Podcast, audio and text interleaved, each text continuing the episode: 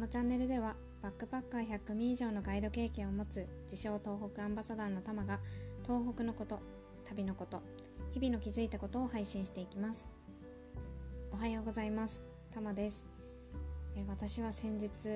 人生初の鍼灸治療をしてもらいました。うん。で針の方をやってもらったんですけど、まあ、知り合いを通じてご縁があってあのやってもらいました。うん。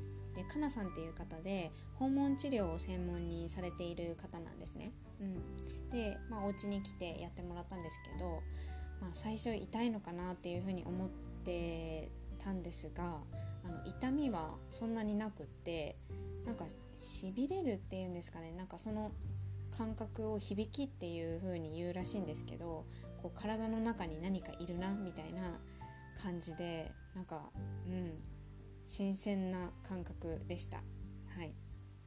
で、まあ、鍼灸についてはあの東洋医学にあの入るなっていうことくらいしか知らなかったんですけど、まあ、その受けながらとか受ける前にどういう風に聞くのかとか丁寧に説明もしてくれてあのすごくリラックスもできたし、うん、本当にいい時間だったなって思います。はい、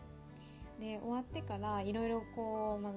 また調べてたんですけどそしたら今あの WHO っていう世界保健機関ですよね、うん、でそこでもあのまあその東洋医学っていうのの他の情報として脳梗塞とか脳出血とかのあの脳血管疾患に効果があるっていうふうに認められているらしくって、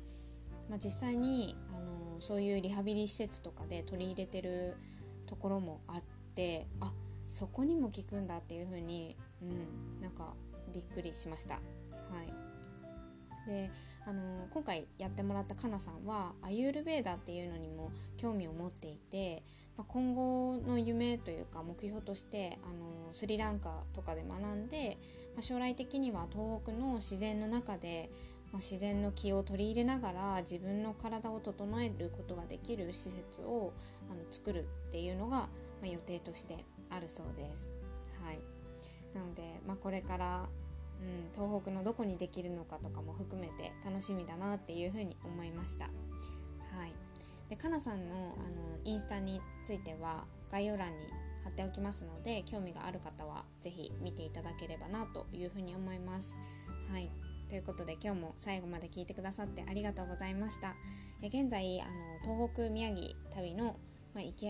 行き先提案サービスとかあの自分旅の、あの提案っていうのをやっています。あの興味がある方は LINE 公式の方でお友達登録していただければなと思います。